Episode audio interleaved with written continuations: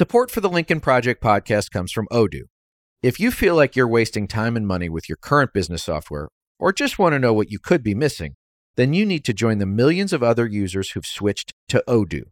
Odoo is the affordable, all-in-one management software with a library of fully integrated business applications that help you get more done in less time for a fraction of the price. To learn more, visit odoo.com/Lincoln. That's ODOO.com/Lincoln. Odoo, modern management made simple.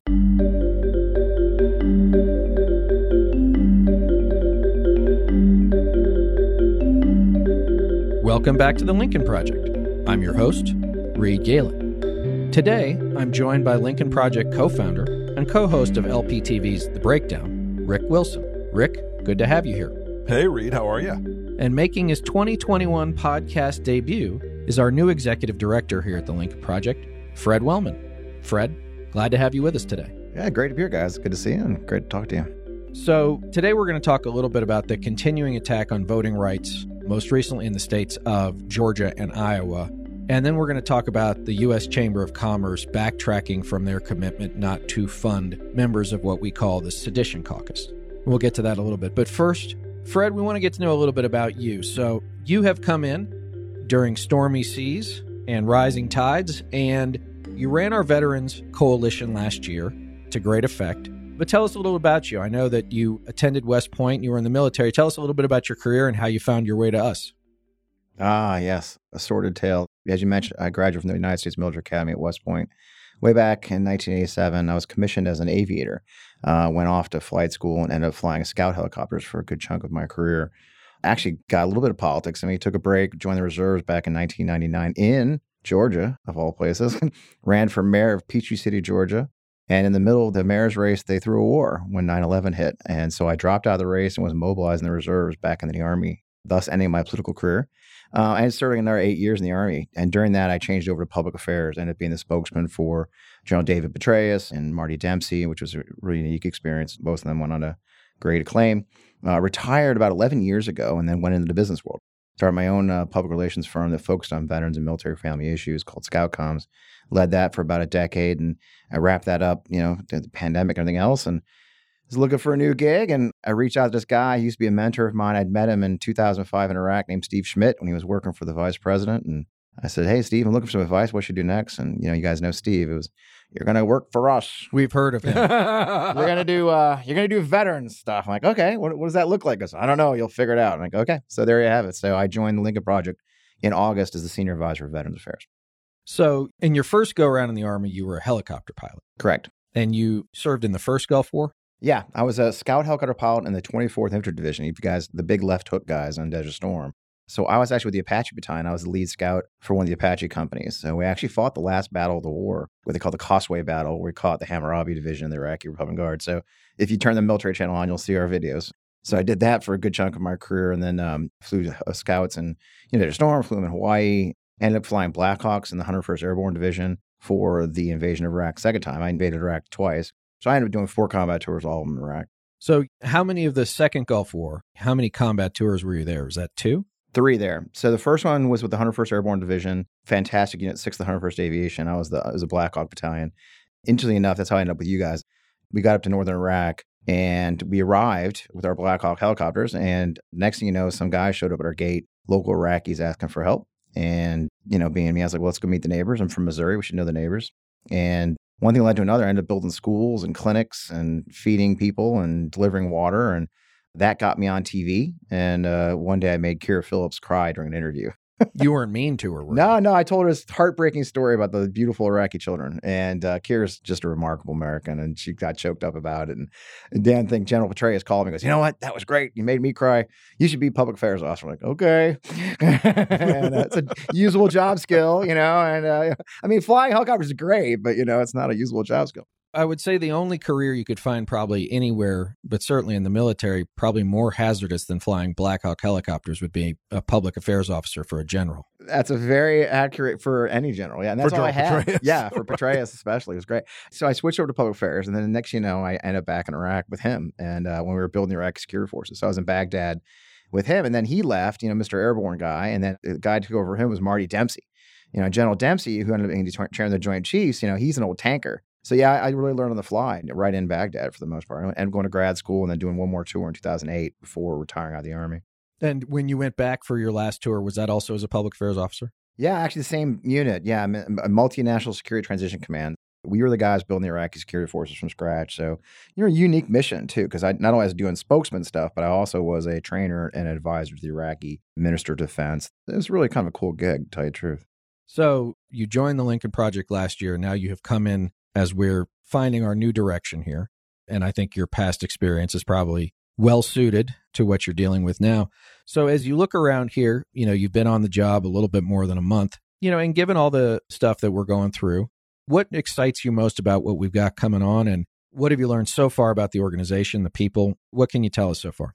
Well, you know, if you remember our conversation when I actually volunteered for the job, right? It was, you know, we're campaigners. You know, we've run campaigns. We were a campaign and everyone was a campaigner. What I also brought to the table, and we didn't mention, was 10 years of business. I was a small businessman for 10 years. I built a company from scratch in my basement. And so I know something a little bit about building an organization. So that job I just mentioned in Iraq, we built the Iraqi security forces while engaging in combat. So I've got some, you know, I've got some experience of building an organization in flight while being shot at, and that ended up being truly a job skill set that works really well for this job. But I love where we're going, and we've made that unique transition from being a campaign to being essentially a business.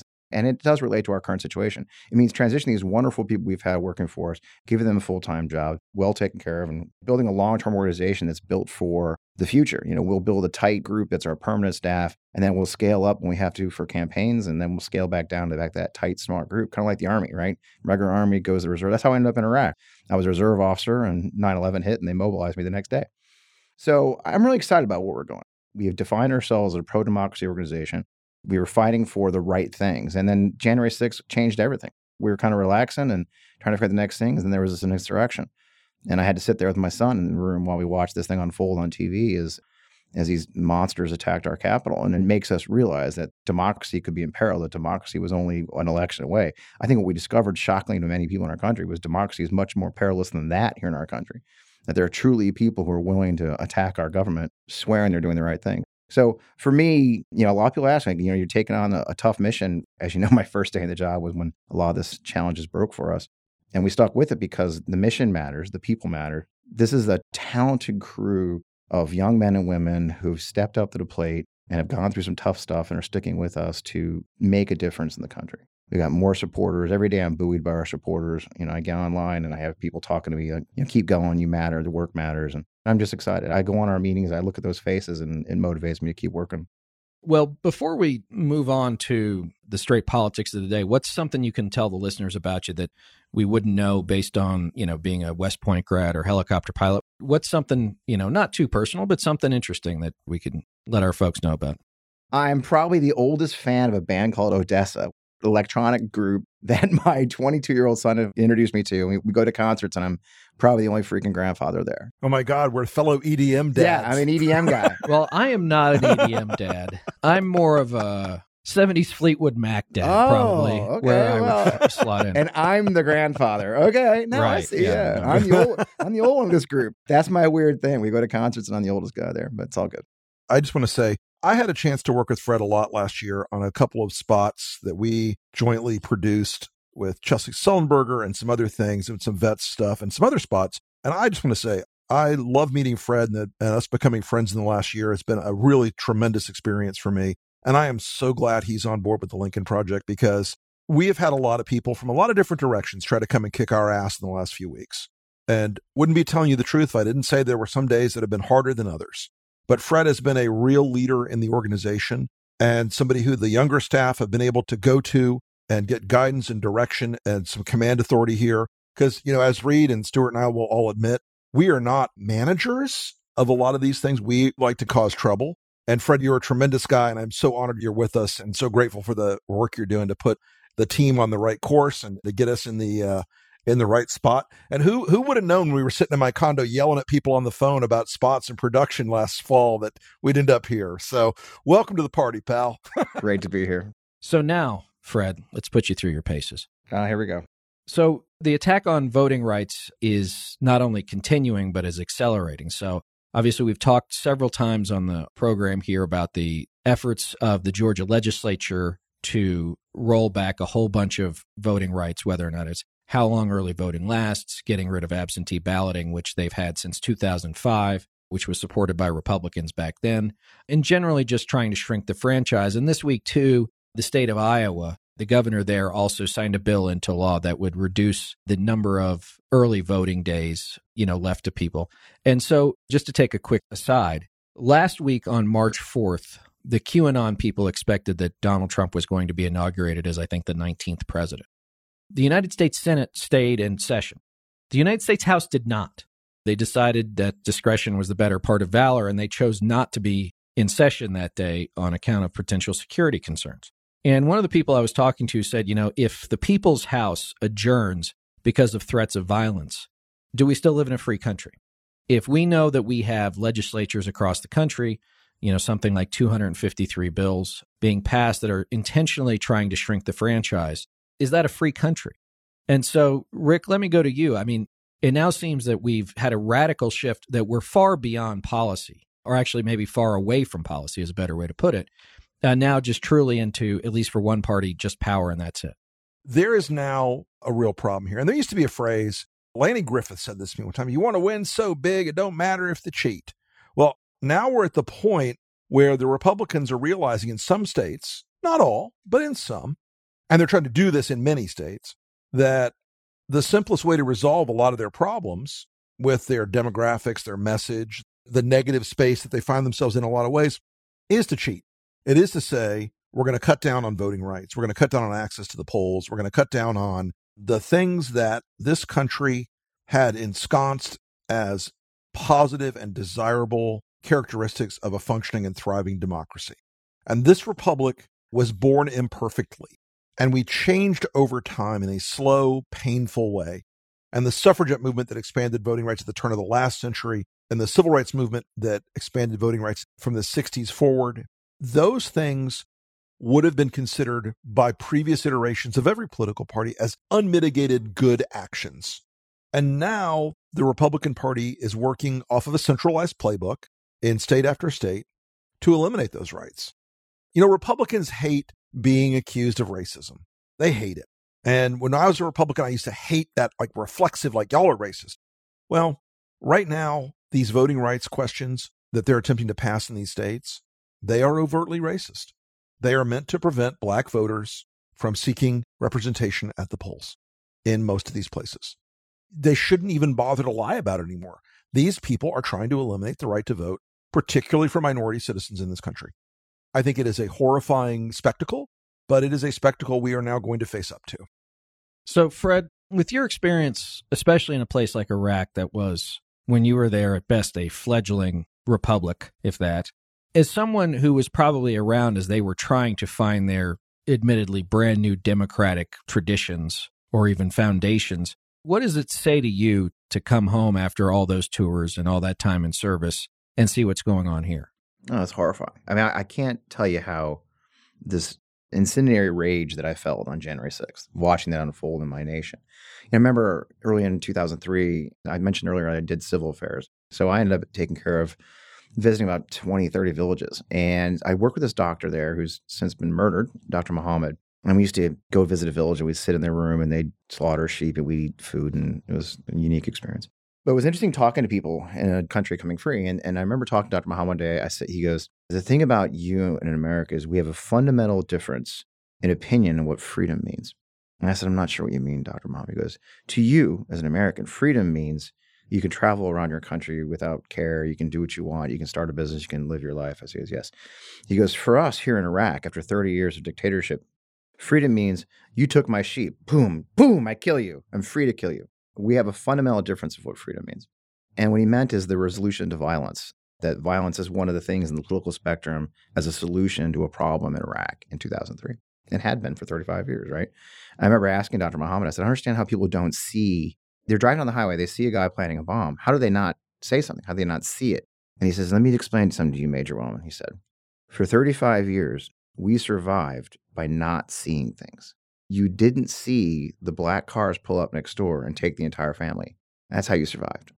And the idea that my home country, that the beacon of freedom around the world, has devolved to a point where a crowd can, under the guidance of the President of the United States, can march down the street and storm our own Capitol is horrifying. I think even more horrifying is that one of the major political parties has now spent the last month spinning that it didn't actually happen, or that it wasn't what it was, that it wasn't an insurrection, that it wasn't a violent attempted overthrow of our government led by elected officials. So for me, it's been especially horrifying. And I see that this visceral rage in my fellow veterans that I haven't seen in ages. You know, there's this true outrage at the idea that our nation that we fought so hard to defend, that we went overseas and wore a flag proudly on our shoulders as a beacon of hope, has devolved to a point where violence is now a part of the political spectrum. I mean, that's the thing. If you think about where we are, guys, we are at a time that because of Donald Trump, we have to worry about political violence in the United States of America in 2021. That's terrifying. A friend of mine who's Egyptian was in Tahrir Square years ago. That was his biggest concern after he saw the Capitol was, he said, we feel so bad for you. We're worried for you because once violence becomes part of the lexicon, it's very difficult to get it back out again. I think, Fred, to your point, because now everything becomes predicated in fear. I don't want to do anything. I don't want to say anything because of my personal safety, because of my professional safety, because of my financial background, whatever it might be. But let me throw a quick curveball because I want to take this from legislative and even legal in places like Iowa and Georgia to purely political. This week, Senator Roy Blunt from Missouri announced that he's retiring, that he will not be running again. He's been in office for many, many years. And I got an email from a reporter asking me what I thought about it. And what I said to him was, I think that this is going to be the most concentrated Trumpist political primary that we're likely to see. And Rick, what I said to this reporter is that you're likely to see a bunch of candidates who are actively jockeying for the support of Donald Trump and Josh Hawley, not based on service or democracy or any sort of ideology, but simply, if I say enough good things about Donald Trump and the election being stolen or Josh Hawley and he did the right thing, the patriotic thing on January 6th, maybe that'll get me over the line with primary voters. And then that person's got, at least early on, an even money bet of being a United States senator. And so what does that mean for the broader thing? Because, you know, Schmidt previously talked about that the party will get crazier and crazier and crazier as it sort of boils itself down. But that's the case. But that does not mean they can't win some elections in the process. Sure. This is a conceit that our friends on the left, and I've written about this a lot, and I mean this with love, they need to get over this idea that the country has a uniform distribution of wokeness across the nation, because the most progressive Democrat in Missouri is about 0.001 AOCs. They are not the same people in Boston, Massachusetts, and in New York City and Seattle and Los Angeles as they are in St. Louis, Missouri.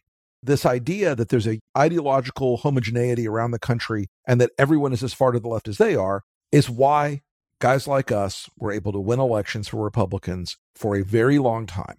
And one of the reasons that the attack on the Lincoln Project has been so vicious from our enemies on the right in the Trump world is very simple. They don't want an effective fighting organization out there in 2022 and 24. They want us off the battlefield. They want us taken out of the process. And if you want Mitch McConnell as majority leader, you want Kevin McCarthy as Speaker of the House, and you want Joe Biden impeached in the first day of January 2023, then by all means, pretend that Republicans can't win and pretend that you don't need people who know how to fight them. I want to shift gears to our last segment here, and this has to do with the United States Chamber of Commerce. And the Chamber has a big, magnificent building across the street from Lafayette Park. Counts among the biggest corporations in the country as its big members. You know, spends a lot of money on politics year in and year out, has traditionally been an organization that, you know, supported more Republicans than Democrats. It usually found a couple of Democrats to support, but, you know, it definitely lined up with the sort of low tax, low regulation sort of ethos. With Trump, you know, it became much more difficult for them. But they were an organization who, in the wake of January 6th, said that they would not be giving contributions to any members of Congress who had voted to subvert the election. Until late last week. And in a classic DC move, on a Friday afternoon, their political director put out a memo that said something along the following. There is a meaningful difference between a member of Congress who voted no on the question of certifying the votes of certain states and those who engaged and continue to engage in repeated actions that undermine the legitimacy of our elections and institutions.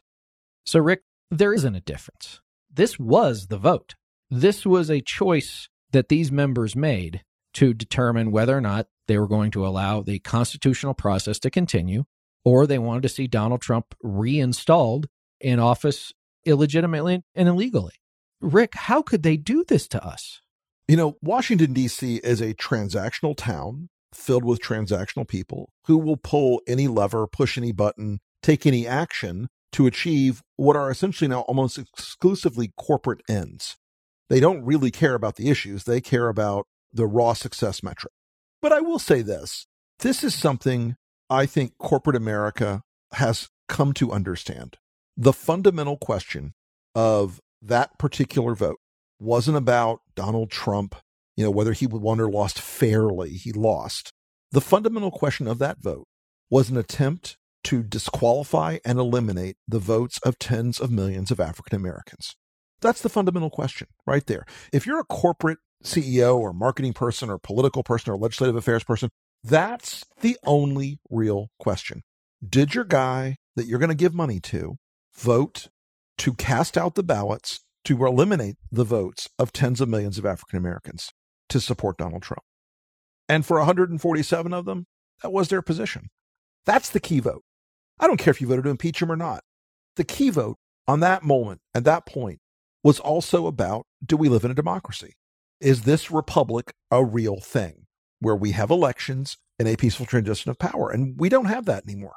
Donald Trump and his supporters have seen to that. And the chamber is saying, that's all forgiven. No big deal. No problem, guys. Just moving on. And I don't think that we should be surprised by it. I don't think that we should be shocked by it. I think it is a part of a broken system in Washington. And I know people always say broken Washington. I think it's a part of a system in Washington, D.C. that is fundamentally disconnected, not only from our past, but from our present and our future. It's disconnected from the past because they believe now in nothing except raw victory. There's no ideological predicate other than winning. The second part of that I find so troubling is that in our present, they are seeking to ignore the will of the American people and roll back something where the American people quite clearly stated their position on. And for the future, it is a question of, does any election matter now? Does any election now make a difference? Does any election now have a real impact if you just yell loud enough and have enough people storm the building? And if that's the case, then we need to really reconsider how we define ourselves as a country. Fred, so many of these same companies that support the chamber, fund the chamber, run the chamber, you know, are the same as companies like Coca-Cola in Georgia, right? Where they have refused to take a stand on what's going on down there, what we talked about at the beginning. So do they believe that no one cares, that their customers don't care, that it doesn't matter?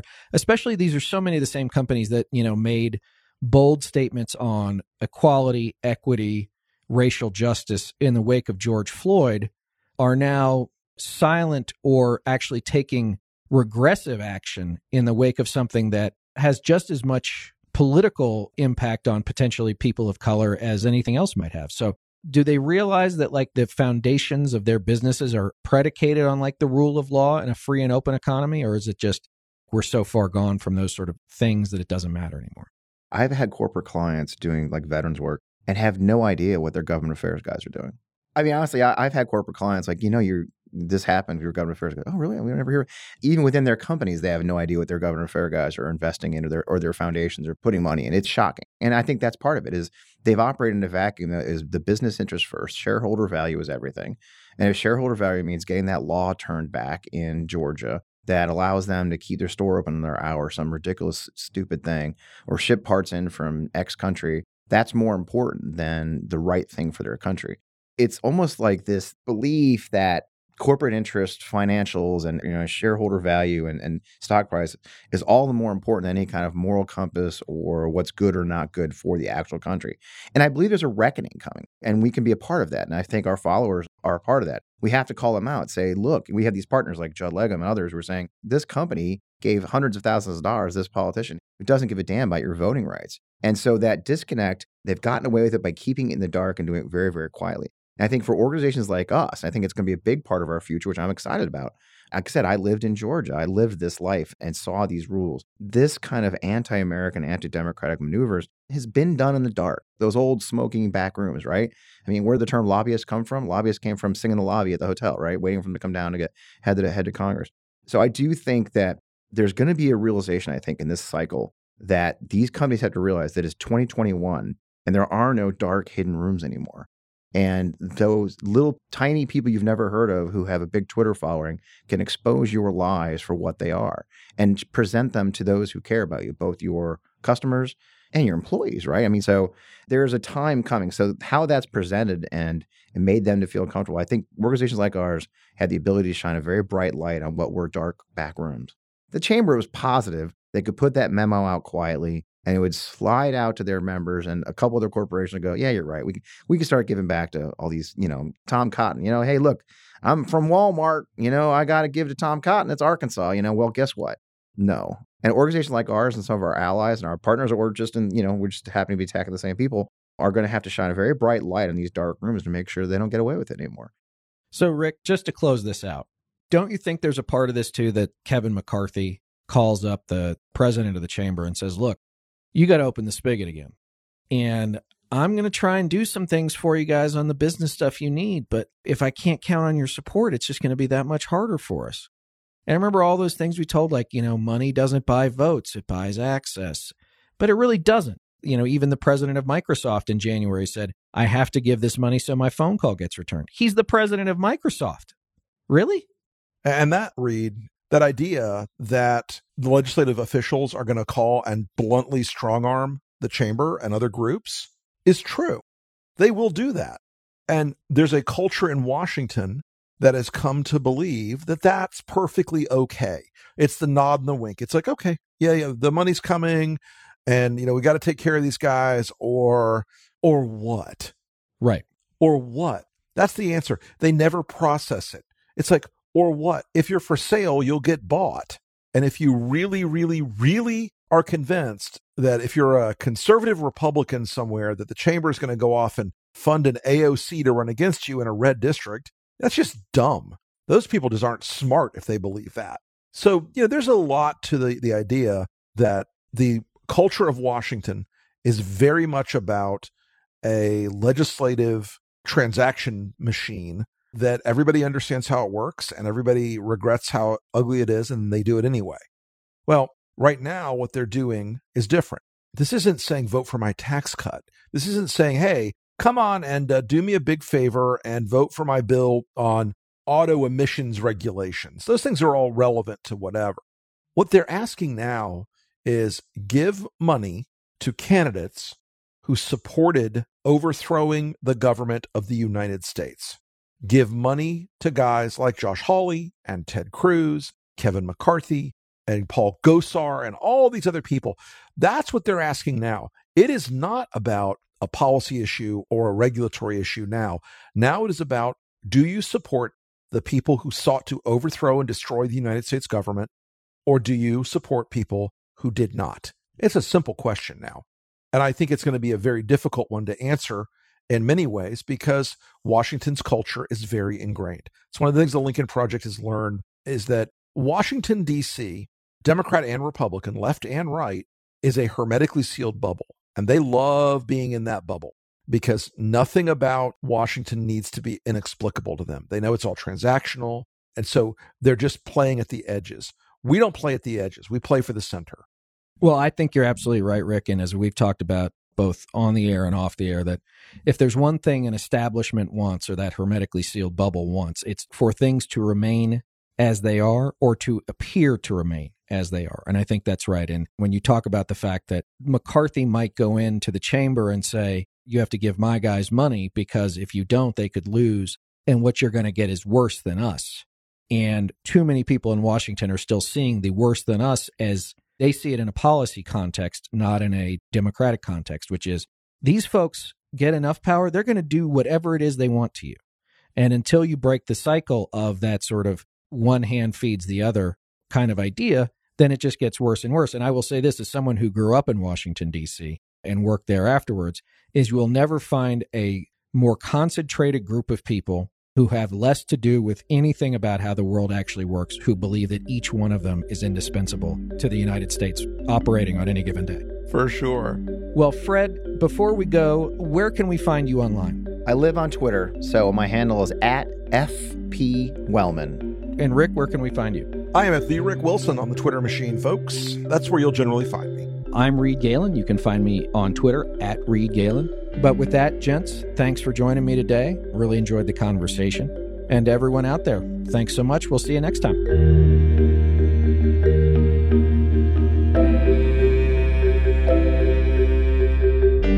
Thanks again to everyone for listening. Be sure to subscribe to The Lincoln Project on Apple Podcasts, Spotify, Google, or however you listen. Don't forget to leave a 5-star review. To connect with us, follow us on Twitter @ProjectLincoln.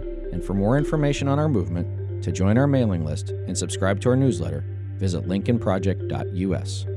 Also, be sure to check out our LPTV lineup, including The Breakdown with Tara Setmayer and Rick Wilson, which airs Tuesdays and Thursdays at 9 p.m. Eastern, as well as We're Speaking with Lisa Cenacal and Maya May, which airs Wednesdays at 9 p.m. Eastern. All shows you can stream live on The Lincoln Project's YouTube, Facebook, or Twitter feeds. For The Lincoln Project, I'm Reed Galen. See you on the next episode.